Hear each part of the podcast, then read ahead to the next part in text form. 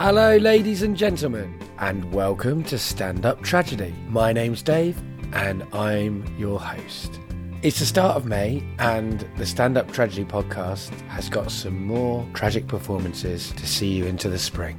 There's so many ways that you can make tragedies. We have poets, musicians, true storytellers, comedians, live art, cabaret acts, and everything in between. The performer we're featuring this week proves that there's more than one way to tell a story. Superbard is a multimedia storyteller who writes music and makes videos to help tell his tales. So here he is performing an extract from his new interactive ebook, The Flood.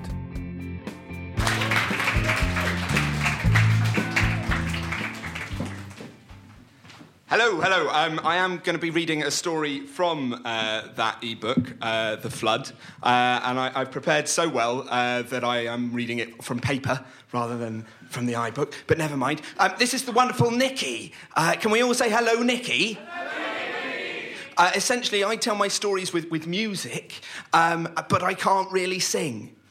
So this is Nikki, who's going to do the singing. Another massive cheer for her, please. Excellent. Excellent. Okay. Uh, everyone is having troubles with this mic today, aren't they? It's like I'm jumping in and ruining everything.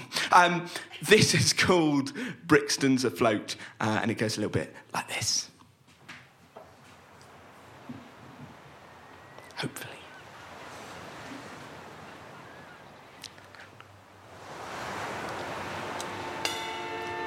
Now that Brixton's afloat, we lay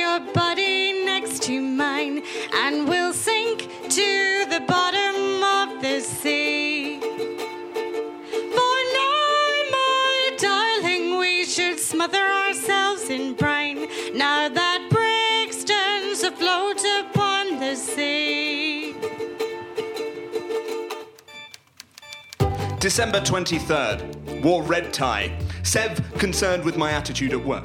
If Paul Fitchett will insist on arguing to the point of insanity that regional variation is more than could be attributed to random error, I will have to drown out his protestations with cold, hard figures.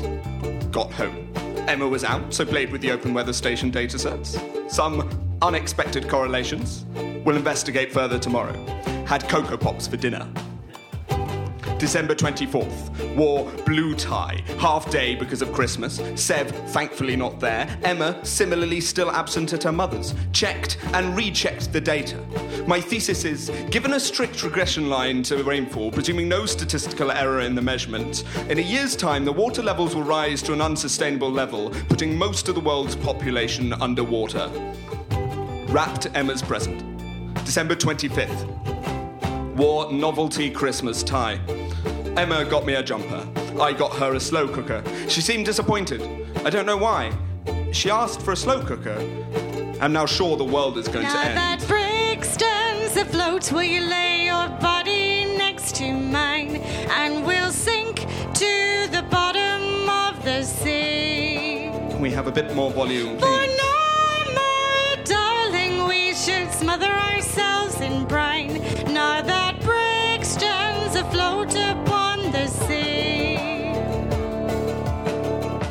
January the 13th. Wore red tie. New data coming in on trend confirming hypothesis. Have published my findings online, including my correct predictions for January and for the forthcoming months. Have had a sensible quantity of hits and replications. Office thinks it's ghosts in the data. Emma is uninterested, but is impressed with the analysis itself. Well, they all are, except for Sev. January the 14th. Saturday. Wore no tie. Site has equal amount of followers as doubters, but have realized that those who also seem most impressed also believe in homeotherapy. Have responded to each of the doubters in turn, detailing why each of their arguments are flawed. The average man on the street is still not aware of my research. Of course, in less than a year's time, the evidence will present itself in a rather more physical form, but I was expecting before then to attain universal consensus. January the 15th, wore red tie. Emma was passive to my research, but today she turned into an obstacle. Rather than being a supporting wife, she tells me she's concerned and wants me to stop with the apocalypse thing must strengthen my argument until it is irrefutable. Took clipboard down to Brixton Market with full set of data and evidence. Several men and one woman shouted at me. One man, dark green bobble hat, red eyes, took the clipboard from me and walked off. He walked. He didn't even run. January the 16th. Wore red tie. Bought new clipboard. I sent an email to all contacts in the office database, asked them to forward it on to spread the message. Need to gather a critical mass of support. Sev took me into his office. An abuse of company resources, he said. I said, the world is going to end. Was fired. Had Cocoa Pops for dinner. Every scientist has faced rejection. When the world gives me my Nobel Prize and I am chief statistician to a shanty city on the sea, I will hire Sev as my assistant. to the bottom of the sea. For now, my darling, we should smother ourselves in brine. Now that Brixton's afloat upon the sea. February the 17th. Wore jeans with hole in knee. Megaphone in Brixton going down well. Had a long chat with a man who had a big grey beard. He was convinced it was biblical. Told him there's no evidence. I bought a boat and named it Emma. February the 18th. Wore jeans with hole in knee. And behind on mortgage. Money is a limited construct with no worth once the flood comes. I've started to stock up on supplies for the boat. Neighbours called Emma an eyesore. Neighbours are a construct with no worth once the flood comes. February the 19th. Wore jeans with hole in knee. Fish people read this diary and realise I was right. My bed still feels cold at night. Copernicus must have felt lonely.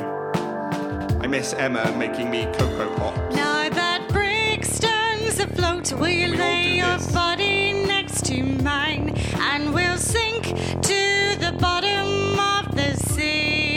Get down. Oh, for now, my darling, we should smother ourselves in brine.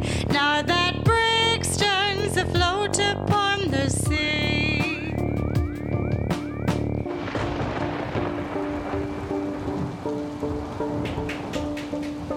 March 23rd. Wore waterproof trousers. And It has been raining for four days straight now. Heavy rain, just like I said. Fierce Brannock has been building a huge boat in Southampton. She knows if no one else does. New owners of the house trying to get me evict my boat. Told them they are the ones that will be evicted. Evicted by Mother Earth, the ultimate landlord. They didn't laugh. Most people are still working, carrying on as if nothing is happening. Hunter's Boots have announced bumper profit. Out there, they're buying suits and iPhones as the world falls apart. I feel calm, stocked up on UHT milk. March 30th. Wore waterproof trousers. The water's now the first story in Brixton. Emma rang me and said she was scared. Asked if I could come to her mum's. I said, Does this mean you think I'm right? Even after everything, she wasn't sure. People blame everyone and no one. They're even blaming Paul Fitchett. Some come to me, swimming, see me happily floating and think, now there's an idea. A man offered me a million pounds just for my life. He begged and bribed and threatened. I pushed him away from my boat with a stick. He drowned. Now that Brixton's you lay your body next to mine and we'll sink to the bottom of the sea? You're all ready to join in. For now, my darling, we should smother ourselves in brine. Wait now that Brixton's afloat upon the sea. Now that Brixton's afloat, we'll you lay your body next to mine? And we'll sink to the bottom of the sea.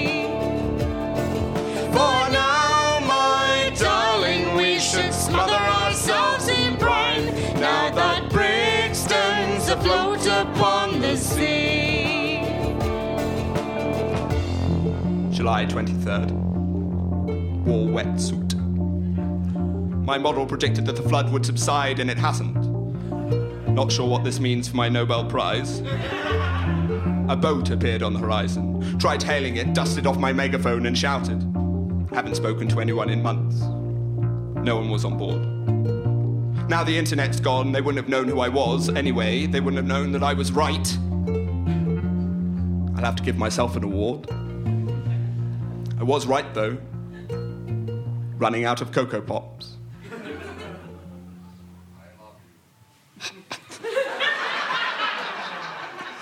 Thank you very much.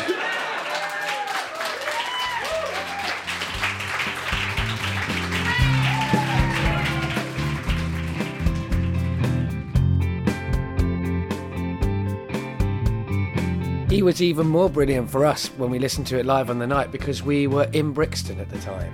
Superbard puts a lot of thought in how to make stories, but what does he think of tragic stories? We asked him before the show.